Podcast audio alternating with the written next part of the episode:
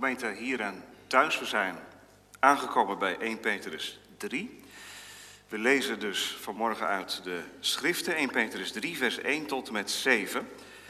Vanmorgen zal het gaan over de eerste zes versen. En dat gaat specifiek over de vrouw. En een volgende keer zal dan vers 7 centraal staan. En dat gaat specifiek over de man. We moeten natuurlijk niet denken dat de mannen dan vanmorgen buiten schot blijven of niet hoeven op te letten of zo. Daar is geen sprake van. Um, het gaat over het huwelijk en dat gaat zowel man als vrouw aan. Ik heb er wel mee gezeten van, ja, hoe is het dan met de singles, hè? Mensen die alleen zijn en dat ook als een eh, kruis kunnen ervaren. Naar mijn diepe overtuiging kunnen ook singles veel leren van de principes die Petrus meegeeft als het gaat om mannen en vrouwen in het huwelijk. En ik hoop ook dat het zo functioneert vanmorgen en de volgende keer als we dus echt naar de mannen gaan kijken. Nog even over die verdeling. Zes versen over de vrouw, één vers over de man.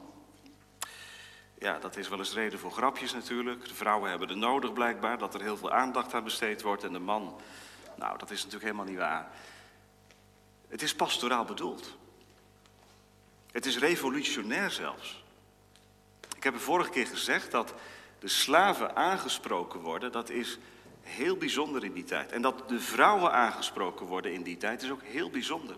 Dus dat er zoveel tekst, zoveel woorden uitgaan naar de vrouw, is juist een eerbetoon voor de christelijke vrouw. Goed, laten we samen dit gedeelte eerst lezen. 1 Petrus 3, vers 1 tot en met 7. Evenzo, vrouwen, wees uw eigen mannen onderdanig, opdat ook als sommigen aan het woord ongehoorzaam zijn, zij door de levenswandel van de vrouwen zonder woorden gewonnen mogen worden. Doordat zij uw reine levenswandel in de vrezen des Heren waarnemen. Uw sieraad moet niet bestaan in iets uiterlijks. Het vlechten van het haar, het dragen van gouden sieraden of het aantrekken van mooie kleren. Maar uw sieraad moet zijn de verborgen mens van het hart. Met het onvergankelijke sieraad van een zachtmoedige en stille geest, die kostbaar is voor God. Want zo tooiden zich voorheen ook de heilige vrouwen die op God hoopten en hun eigen mannen onderdanig waren. Zoals Sarah Abraham gehoorzaamde en hem Heer noemde. U bent kinderen van haar geworden als u goed doet en niet bevreesd bent voor enig ding dat u angst zou kunnen aanjagen. Evenzo, mannen, woon met begrip met haar samen. Geef de vrouw als de zwakkere haar eer.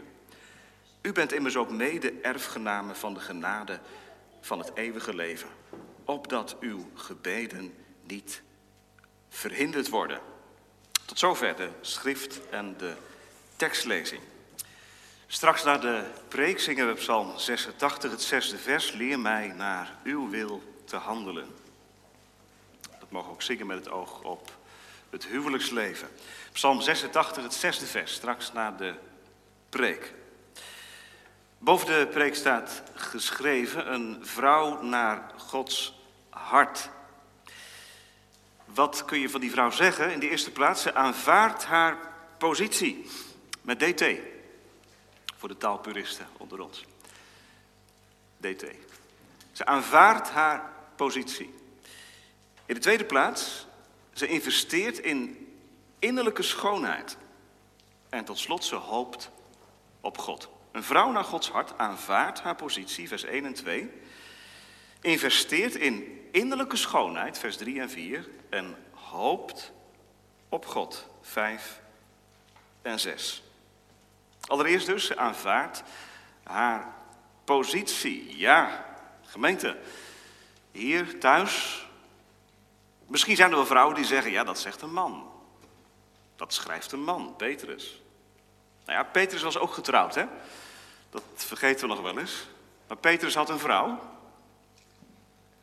En toen hij geroepen werd hè, door de Heer Jezus om hem na te gaan volgen, uit de duisternis getrokken, achter hem aan, Wat een crisis moet dat geweest zijn voor zijn leven. Alles verlaten hebben, de volgde hij Jezus. Nou, wat denkt u? Dat heeft ook zijn huwelijksleven doortrokken, dat navolgen. Dus Petrus die hier schrijft is niet iemand die van een afstandje theoretisch de positie van de vrouw beschrijft. Hij is getrouwd. Hij is man. Hij heeft een vrouw dus. En hij laat zien, gemeente, in dit gedeelte, wat het betekent voor een christenvrouw om in die moeilijke situatie van 2000 jaar geleden, met druk, tegendruk, hem na te volgen. En nu weet ik wel dat wij allemaal, tenminste de meesten denk ik wel van ons, een beetje aanhikken tegen dat woordje onderdanig. Hè? Dat is dan ook nog eens het woordje waar je eigenlijk tegenaan loopt bij het begin van hoofdstuk 3 al. Onderdanig. ik kan de keren niet op twee handen tellen dat ik een trouwdienst leidde en dat ik het huwelijksformulier las. En dan komt het woordje onderdanig natuurlijk ook in voor. En Abraham, of Sarah, die Abraham haar heer noemt. En ik zie het gewoon gebeuren. En ik hoor het ook, gegniffel, dat geschuif. Kun je toch niet meer aankomen vandaag? Onderdanig zijn, alsjeblieft. Oudbollig. Gedateerd. Stamt uit een tijd waarin de mannen dominant waren en de vrouwen onderdrukt werden. Wordt dat weerstand opwekt. Terwijl we meteen ook maar, denk ik, heel eerlijk moeten zijn. Waar komt die weerstand vandaan? Wordt dat ook niet vooral veroorzaakt door de tijd waarin we leven? Onderdanig, wij hebben een beeld. De vrouw staat hier en de man staat daar. Is dat waar? Kijk, de gelijkheidsideologie, die nu geweldig in opmars is, alles gelijk, geslachten gelijk, mannen en vrouwen gelijk, het gaat erin als zoete koek. Maar gemeente, hoe heeft God het bedoeld? En daar begin ik heel kort, maar ik begin daar wel mee. Bij de scheppingsordening. God maakte man en vrouw. En hij begint niet met de verschillen, maar God begon met de gelijkwaardigheid. Hij schiep de mens. Dat staat er in Genesis 1. Mannelijk en vrouwelijk schiep hij hen. Dus vrouwen in de gemeente, jullie zijn allereerst gelijkwaardig aan ons mannen. Laat dat de inzet zijn. Deze morgen. En zeker, gelijkwaardigheid betekent niet dat je ook van gelijke aard bent. Dat je dezelfde positie hebt. Nee, binnen die gelijkwaardigheid geeft God verschillende gaven, verschillende positie aan. Daar gaat het om. Daar komt het woord onderdanig ook vandaan. Het is je voegen in de orde die niet een of andere theoloog bedacht, maar die God zelf vanaf het allereerste begin in de schepping gelegd heeft. Dus mocht je nou luisteren vanmorgen en zeggen, alleen dat wordt onderdanig al, ik krijg er de kriebels van. Laat je, laat je nou niet afleiden door je gevoel, maar luister door. En vraag ook, wat is de context van dit gedeelte? Dat moeten we altijd doen natuurlijk. Hè? Waar staat dit gedeelte en wat heeft Petrus ermee bedoeld?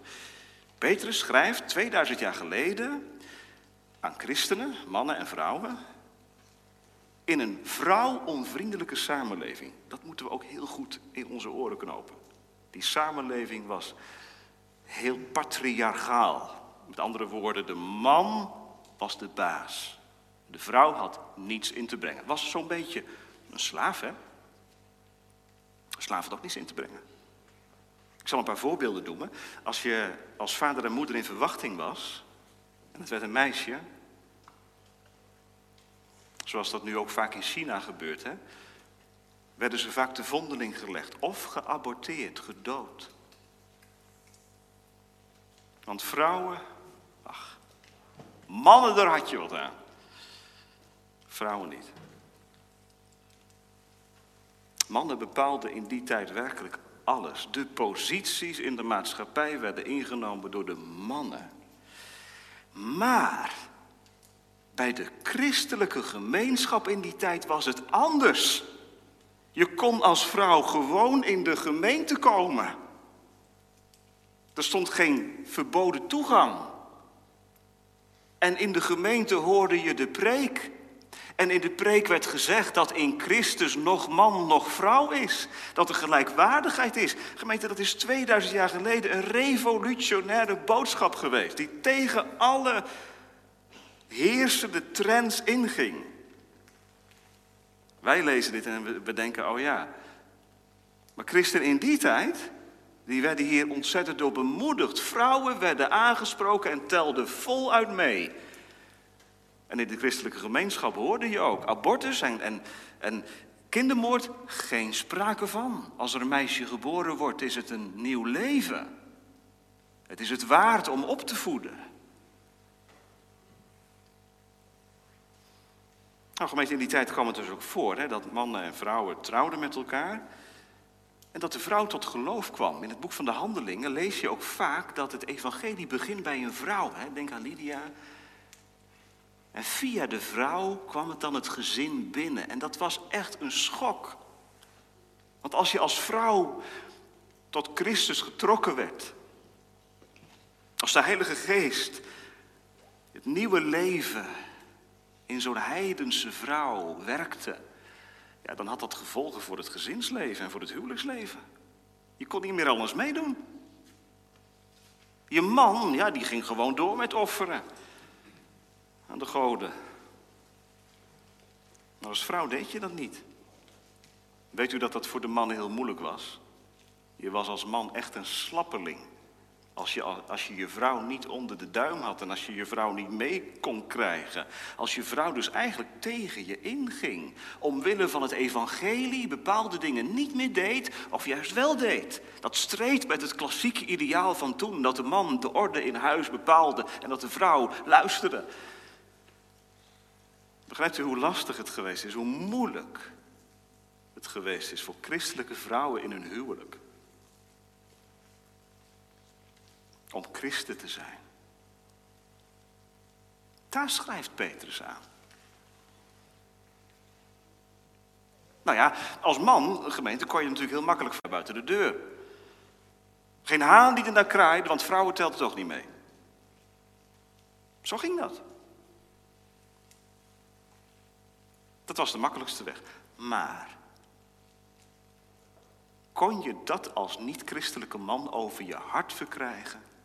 Als je vrouw integer, eerlijk, geduldig, zachtmoedig leefde, zoals Christus leefde.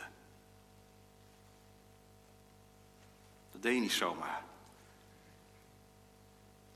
En daarom zegt Petrus, vrouwen, Blijf bij je mannen. Wees je eigen mannen onderdanig. Wees trouw aan je eigen man. Ga niet flirten met anderen omdat je bij je man niet vindt wat je zou willen vinden. Wees je eigen man onderdanig. Respecteer hem, al is hij geen christen als je man. Waarom dan? Wat is dan het doel? Opdat als sommigen aan het woord ongehoorzaam zijn, als jouw man nou hoort bij die mensen die aan het woord ongehoorzaam zijn, die tegen het woord van God ingaan, dat ze door de levenswandel van de vrouw zonder woorden gewonnen mag worden. Petrus zegt, je mag niks zeggen thuis, hè, misschien. Misschien zegt jouw man, mond houden. Ik ben niet de baas. Ga er maar niet tegen in. Maar laat dan door je levenswandel blijken waar je schat ligt. In vers 2 uh, eh, vult Petrus dat verder aan. Hij zegt, doordat zij uw reine levenswandel in de vrezen des Heren waarnemen. Reine levenswandel, wat is dat? Rein, dat is het tegendeel van onrein, van onzuiver. Rein, dat betekent dat je eerlijk bent. Dat je doorzichtig bent. Dat je geen geheimen hebt. Je transparant bent. Waar komt dat vandaan? De vrezen des Heren. De verborgen omgang met God, zegt Petrus. Dat is je geheim. Je bent van Christus. Je bent van een ander. Van wie dan? 1 Petrus 2, vers 25. Vrouwen, u was als dwalende schapen. Maar u bent nu bekeerd tot de herder en opziener van uw zielen. Vrouwen, Je man is misschien een dominante figuur die je beschadigt. Maar je hebt een opziener. Een opziener van je ziel. Je bent bekeerd tot Hem. Al is er grote geestelijke afstand tussen jou en je man. Vlucht tot Christus. Die je nabij kwam in je verlorenheid, in je nood, in je ellende. Klaag je nood bij God en je zult geholpen zijn. En je zult ontvangen wat nodig is om in deze ontzettend moeilijke situatie de voetsporen van Christus te drukken. Want daar gaat het om. Zijn voetstappen navolgen. Hiertoe bent u geroepen. Als slaaf, hoofdstuk 2. Als vrouw. Als man. Bij de voorbereiding dacht ik aan moeder Monica, de moeder van Augustinus. Die is natuurlijk vrij bekend. Zijn vader is wel midden bekend, maar zijn vader was echt een, echt een, het prototype heidense man. Met andere vrouwen rotzooide en dronk en noem maar op. En moeder Monica, Augustinus schrijft, als je het boek hebt, zou je het moeten lezen vandaag. Hoofdstuk 9, in een van die paragrafen, beschrijft Augustinus hoe, hoe zijn moeder in het voetspoor van Christus verdroeg en hem navolgde. Tegen alle druk in. Wat denk je, vrouwen vanmorgen? Zal dat voor de mannen, van de, voor de heidense mannen van toen, niet heel raadselachtig geweest zijn? Dat hun vrouwen tot geloof gekomen in Christus, leefden in vrijheid terwijl ze door de man onder druk werden gezet. Dat was vreemd, raadselachtig. Dat is de vrezen des Heren gemeente. Ik ken ze ook vandaag en ze zijn er misschien ook in de gemeente. Vrouwen die onder druk leven. Je hebt het moeilijk. Vanwege bepaalde eigenschappen van je man, bepaalde dominantie, geldingsdrang. Je voelt je minder. En je leest vanmorgen dit gedeelte. Het is misschien niet eens hè, dat je man een heiden is. Hij gaat met je mee naar de kerk en hij bidt misschien ook wel. Wat is nou de oplossing? Wat is nou de uitweg? Nou gemeente, ik wil gewoon gezegd hebben vanmorgen dat als u op dit gebied pastorale nood ervaart, dat wij er willen zijn voor u. Ook als kerkenraad. En ik als uw herder. dus als dit nou vragen oproept, dan mag u ten alle tijde aan de bel trekken. Dat even als zijstraat, maar ik wil het toch genoemd hebben. Maar wat is nou de weg die Christus wijst aan vrouwen die het in een huwelijk echt zwaar hebben? Uithoudingsvermogen wordt op de proef gesteld. Petrus zegt, het is geen oplossing om weg te gaan. Echt niet. Wat vraagt Christus van je? Hiertoe bent u geroepen. Omdat ook Christus voor ons geleden heeft. Hij laat ons een voorbeeld na. Om met je levenswandel in de vrezen des Heren je man een spiegel voor te houden. En ja, misschien, hè, dat kan, dat daar hulp van anderen bij, bij moet komen. Maar dit is wel het spoor wat Christus wijst. Ga door. Ga door. Waarom? Het zou toch winst zijn, vrouwen van toen en van vandaag, als je man gewonnen wordt voor Christus. Ik kijk even naar de kinderen vanmorgen in de kerk en de kinderen die achter het scherm zijn thuis. Die denken misschien, hè, het gaat steeds maar over mijn moeder en over mijn vader. Het gaat niet over mij. Nou, het is bijna moederdag, hè? Eigenlijk jammer dat deze preek niet op moederdag gehouden kan worden, maar het is bijna moederdag. En misschien heb je wat gemaakt op school voor je moeder. En dat ga je volgende week geven. Dat is prachtig, heel mooi. En waardeer je moeder maar, maar hoogelijk, want het is echt geweldig dat er moeders zijn die voor je zorgen. Maar weet je, wat zegt dit gedeelte nou tegen jou als kind van je moeder? jij hebt ook een hele belangrijke taak. Jij bidt toch ook, kind? Jullie bidden toch ook? S'avonds. Bid je ook voor je moeder? Voor je vader? Wat mag je dan bidden? Dit. Dat ze in het spoor van de Heer Jezus zal gaan. En dat ze jou zal opvoeden en vormen naar zijn beeld. Bid daar maar voor. Bid erom dat ze kracht krijgt om dat te doen. En ook je vader.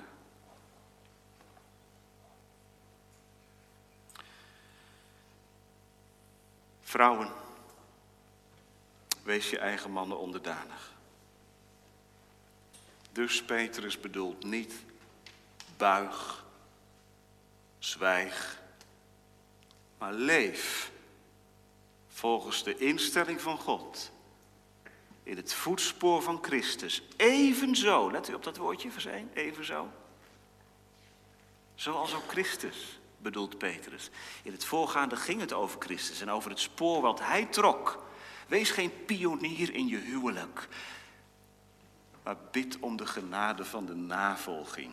En als dat nou strijdt hè, met, je, met, je, met je gevoel van, ja, maar ik ben toch niet minder dan mijn man? Je bent ook niet minder dan je man.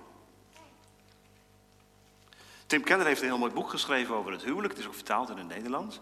En hij zegt heel mooi ergens dat als vrouwen nou moeite hebben met dat woord onderdanig zijn, met een andere positie innemen dan je man, dan moet je denken, zegt Keller, aan wat de zoon zelf deed. Hij kwam om te dienen, hij onderwierp zich aan zijn vader, maar in zijn onderwerping bleek zijn heerlijkheid en zijn grootheid. Vrouwen, dit is wat Christus van je vraagt. Onderdanigheid. Maar mannen, dit is wat Christus ook van ons vraagt. Nee, zegt iemand. Vrouwen moeten onderdanig zijn. Nou, heb je de Bijbel niet goed gelezen. Efeze 5, vers 21. Wees elkaar onderdanig. Wees elkaar onderdanig. In de vreze Gods. Dat zegt Paulus op een ander moment. dus het is niet alleen dat de vrouwen buigen, maar de mannen buigen ook. En als er nou samen gebogen wordt gebeten en er samen voor Gods aangezicht met vallen en opstaan in de vrezen des Heren geleefd wordt, is het dan geen vreugde voor de vrouw om zo'n man te respecteren en lief te hebben, te beminnen? Om als vrouw je man echt zijn plek te gunnen als geestelijke leider, die zorgzaam en met oog voor jou en het gezin dient. Petrus gaat verder. Vers 3. Breng me bij de tweede gedachte. Een vrouw naar Gods hart investeert in innerlijke schoonheid. Het gaat namelijk over een sieraad. En dan kijken we weer even naar de kinderen. Sieraden, wat zijn dat? Nou, dat zijn kettingen. Dat zijn, misschien heb je wel een armbandje om. Of een ketting om. En sommigen hebben oorbellen in. Nou, dat zijn sieraden. En ook kleding is een sieraad. Voor bepaalde gelegenheden doe je prachtige kleren aan. Voor een bruiloft en voor een kerkdienst misschien wel. Kleding is een feesttooi. Petrus heeft het over vlechten van het haar, dragen van gouden sieraden, aantrekken van mooie kleren. Dat zijn allemaal dingen van buiten, die zien we van elkaar. We zien hoe we eruit zien.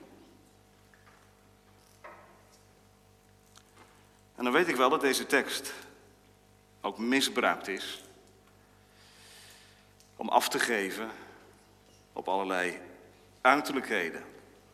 Je mag het haar niet vlechten, je mag geen gouden sieraden dragen en je mag geen mooie kleren aantrekken.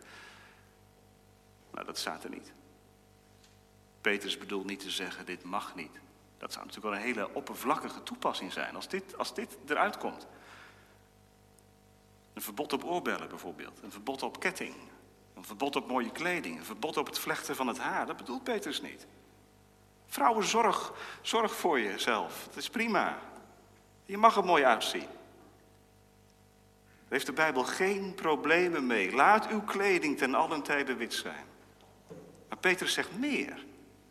Alles wat je nou investeert in je uiterlijk. S'morgen sta je voor de spiegel als vrouw, als man. En je maakt je mooi voor de dag die komen gaat. Geen kwaad woord ervan. Maar er is nog wat heerlijkers, zegt Petrus. Er is een ander sieraad wat ik de christelijke vrouw aanbeveel. En dat zijn niet haar oorbellen, dat is niet haar mooie kleding of haar haardracht. Dat is wat van binnen zit. Dus Petrus zet het naast elkaar, niet tegenover elkaar. Zo van, uiterlijk doet er niet toe, dat, dat is allemaal niet belangrijk. Het gaat om het innerlijk. Dus laat je uiterlijk maar versloffen, investeer daar maar niet in. Nee, er gaat iets bovenuit. Uw sieraad moet niet bestaan in iets uiterlijks. Maar uw sieraad, vers 4, moet zijn de verborgen wens van het hart. Gemeente onze binnenkant. En dat zien we niet direct aan een ander af. Dat merk je pas in een relatie, hoe iemand van binnen is. Kan ook heel bedrieglijk zijn als je mensen van de buitenkant waarneemt. En je hebt daar een bepaalde opvatting over, of een oordeel zelfs over. Oh, die ziet er zo uit, dus het zal wel. Ja, zo gaat dat, hè? Dat kan ook in de christelijke gemeente zo gaan. Dat is heel erg als dat gebeurt. Als je mensen afmeet aan hoe ze eruit zien. Dan zou je eerste vraag naar jezelf moeten zijn: ben ik ooit met die mensen in gesprek geweest? Weet ik wat hen beweegt om, om er zo uit te zien? Dat zou toch een hele christelijke houding moeten zijn? Hier gaat het over het huwelijk. Pas in een relatie, zegt Petrus, blijkt wie je echt bent. Nou, dan kijk ik even naar de stellen die pas getrouwd zijn. Dat is toch zo? Nu pas ga je ontdekken wie die ander echt is. Je ziet mooie kanten, je ziet minder mooie kanten. De verborgen mens van het hart. Wat is dat dan, de verborgen mens van het hart? Nou, dat gaat, om dat gaat over je ziel. Over hoe je staat ten opzichte van de Heer. Wie je bent voor Gods aangezicht. Of je nog steeds zondaar bent. Niet verlost. Of dat je door Gods genade mag weten, ik ben een kind van God. Ik leef met Hem. Weet je wat er dan gebeurt? Dan gaat de Heilige Geest, kinderen, in het hart van een zondige moeder of een zondige vader werken. En de binnenkant wordt mooi gemaakt. Wat gebeurt er dan bij een vrouw? Er wordt gepolijst door de Heilige Geest. En er komt een sieraad, een onvergankelijk sieraad. Van een zachtmoedige en stille geest die kostbaar is voor God. Ik ken ze gemeente, u kent ze hopelijk ook. Ik zie ze voor me, een christelijk echtpaar, een godvrezend echtpaar, op hoge leeftijd gekomen. Van buiten groeven, rimpels. Alle uiterlijke schoonheid was weg, om zo te zeggen. Maar van binnen gemeente, als je met die mensen in gesprek raakte, dan ging het over hoe goed de Heer was. En wat er te wachten staat voor alle die hem lief hebben. Geweldig. Er was wat van binnen gebeurd. Het nieuwe leven wat uit God is, had beslag gekregen. En dat kwam er ook uit. En deze mensen konden zeggen, onze aardse tempel wordt afgebroken. Nog even en dan is het voorbij. Maar wat God in ons gewerkt heeft, zal niet stoppen. Christelijke vrouwen, is dat je sieraad voor je man. Een zachtmoedige en stille geest. Wat is dat dan? Een zachtmoedige en stille geest. Betekent dat dan toch dat je niks zegt of zo? Dat je. Nee, je moet het lezen in de context. Hoe deed Christus het? Vers 22 van hoofdstuk 2. Hij die geen zonde gedaan heeft en in wiens mond geen bedrog gevonden is, die toen hij uitgescholden werd niet terugschold. Vrouwen, al is er alle reden om je man uit te schelden als hij iets gedaan heeft wat niet goed is. Of als hij te dichtbij komt, of als hij jou iets aandoet.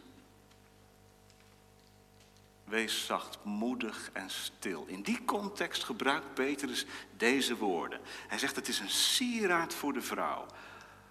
Als ze niet als een kaai tegen haar man ingaat. Zelfs in zo'n context van onrecht nota bene. Maar zachtmoedig en stil is. Zachtmoedig. Vrouwen, wie was ook alweer zachtmoedig? Je dat? Komt alle tot mij, die vermoeid en belast zijn, ook als het gaat om je huwelijk. En ik zal u rust geven. Leer van mij dat ik nederig ben, zachtmoedig en nederig van hart. U zult rust vinden voor uw zielen. Zachtmoedigheid leer je misschien wel juist in een context van verdrukking. Als het huwelijk niet eenvoudig is, als het huwelijk geen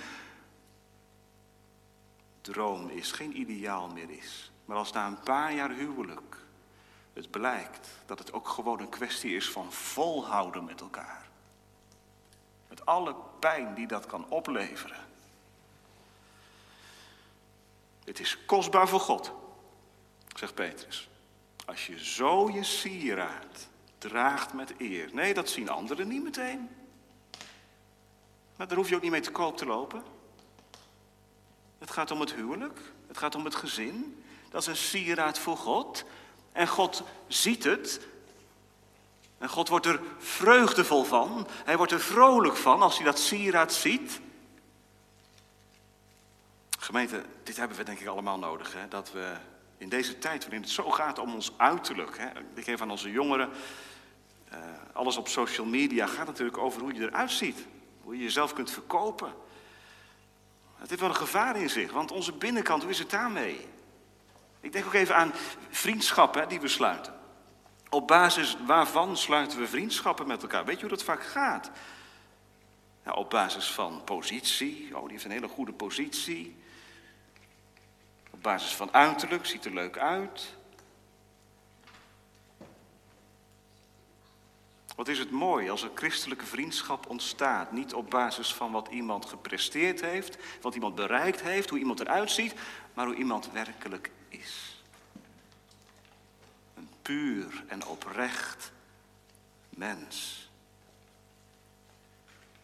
Iemand zegt, ja, maar hoe kun je dat sieraad onderhouden? Ik denk opnieuw even aan de vrouwen. Zeker als je een gezin van de Heer ontvangen hebt met één of meerdere kinderen. Het is natuurlijk druk, intensief.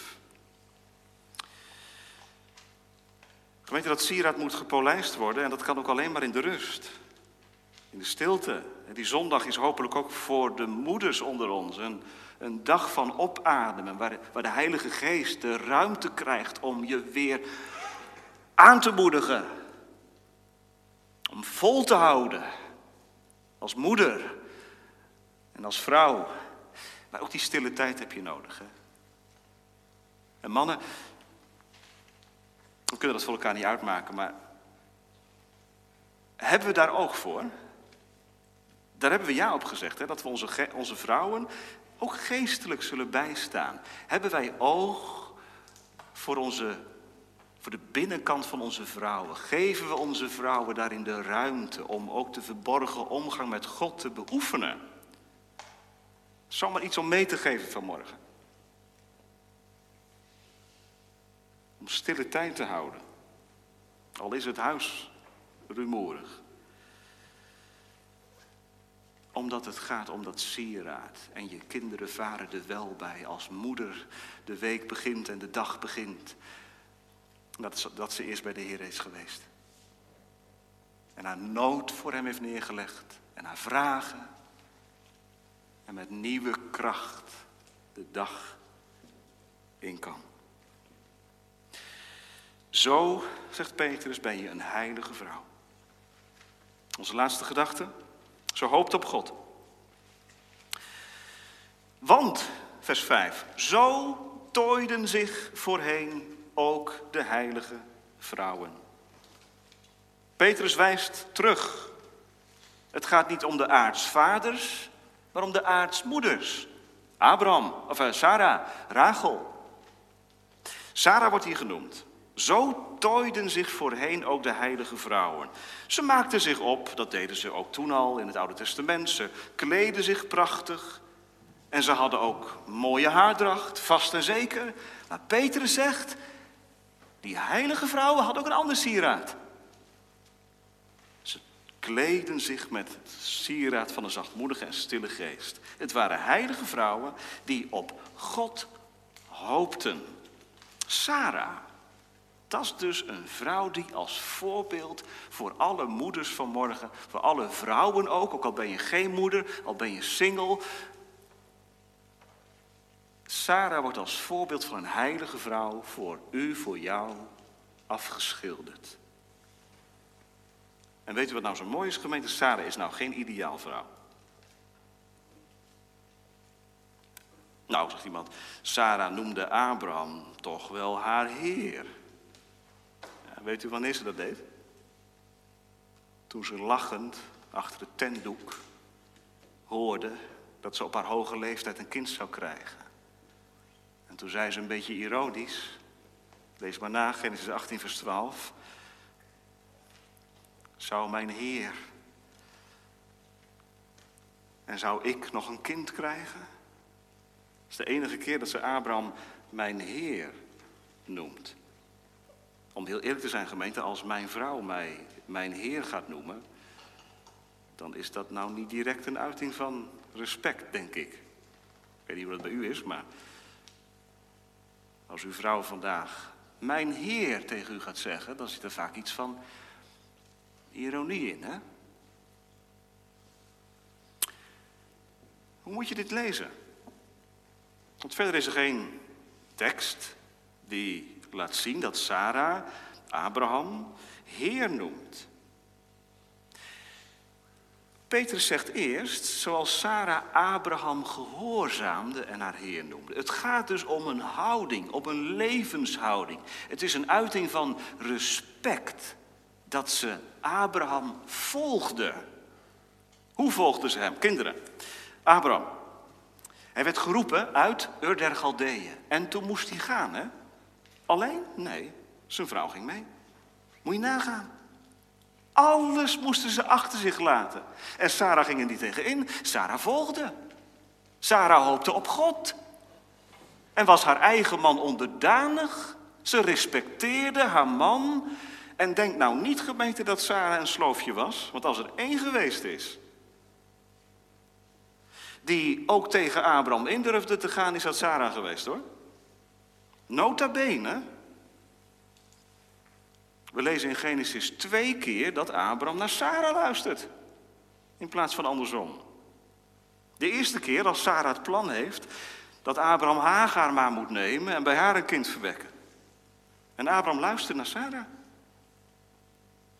En de tweede keer, nota bene, let u erop, God zelf zegt tegen Abraham, luister naar Sarah. Genesis 21, vers 12. Als Sarah Abraham vraagt om Hagar en Ismaël weg te sturen. Sarah was geen, geen sloofje. Maar een vrouw die zich niet liet kleineren en in een hoek te duwen was, die een eigen verantwoordelijkheid had, ook een eigen stem had. Maar principieel gehoorzaamde ze Abraham. Ze respecteerde hem. In alle dingen, zegt het huwelijksformulier, die recht en billig zijn. Nou, we hebben tegenwoordig over powervrouwen. En daar hebben wij een bepaald beeld bij. Maar dit is nou een krachtige vrouw, moeders. Dit is nou een krachtige vrouw. Een heilige vrouw die op God hoopte en vanuit die houding haar eigen man onderdanig is. Dus niet andersom. Op God hopen en je eigen man respecteren. Vrouwen, wil je gaan in de voetsporen van Sarah? Ik zeg het eigenlijk verkeerd. Is het je verlangen geworden om te gaan in de voetsporen van Christus? Dan krijg je het rolmodel erbij. Sarah. U bent kinderen van haar geworden, zegt Petrus in vers 6. Als u goed doet, dat is mooi hè, er staat niet als u uw man ook Heer noemt, u bent kinderen van Sarah geworden als u goed doet. en niet bevreesd bent voor enig ding dat u angst zou kunnen aanjagen. Je luistert vanmorgen naar de preek. Je bent getrouwd of je bent niet getrouwd. De toekomst ligt voor je. Hoe zal het gaan? Zoveel zorgen. Kleine kinderen, kleine zorgen, grotere kinderen, grotere zorgen. En hoe moet het allemaal? U bent kinderen van Sarah, zegt Petrus. Als u goed doet en niet bevreesd bent voor enig ding dat u angst aanjaagt. Wat kan u angst aanjagen? Nou, wat niet? Neem nou jouw complexe situatie in het huwelijk. Neem nou je zorgen over je kinderen. Neem nou je alleen zijn. Neem nou die boze, dreigende wereld waarvan je denkt, hoe moet ik mijn kinderen daar ooit in grootbrengen? Wat zijn er veel dingen die onze angst kunnen aanjagen? Hoop op God. Dat is geen stoplap van Petrus. Dat is nou precies waarom hij deze brief schreef. Het woord hoop komt steeds weer naar voren. Welke hoop? Het is de hoop op de erfenis. Als je als vrouw de Heer Jezus Christus mag kennen, is een beter lot je bereid. Hier misschien verdrukking in het huwelijk, maar straks zal je man met een hoofdletter je ontvangen. En mag je een rijke toegang hebben in het koninkrijk der hemelen. Je bent gekocht, zegt Petrus, niet met onvergankelijk zilver of goud, maar met, niet met vergankelijk zilver of goud, maar met het onvergankelijke bloed van Christus. Gemeente, wat is het een eer om christelijke vrouw te zijn. Al zegt de hele wereld, die christenvrouwen die worden onderdrukt. En ja, als mannen daar aanleiding toe geven, is dat natuurlijk zeer te betreuren als dat voorkomt. Maar principieel vanuit het woord is een christenvrouw een zeer vrij mens. Zeer vrij. Ze hoopt op God en ze is haar eigen man onderdanig. Gemeente, we gaan afronden. Ik eindig met een opdracht voor de mannen. Mannen, in de Joodse traditie is het gewoon dat de mannen iedere vooravond van de Sabbat spreuken 31 lezen. Hebt u dat wel eens gelezen? Spreuken 31. Waarom doen ze dat? Spreuken 31, dat gaat over de lof op de vrouw. Het is een ode, een loflied op de vrouw. Iedere week weer zingt de man zijn vrouw tegemoet. Wij zijn dat denk ik een beetje verleerd. Terwijl nota bene het eerste lied in de Bijbel het lied van Adam is, over zijn vrouw Eva. Maar zullen we spreuken 31 eens lezen?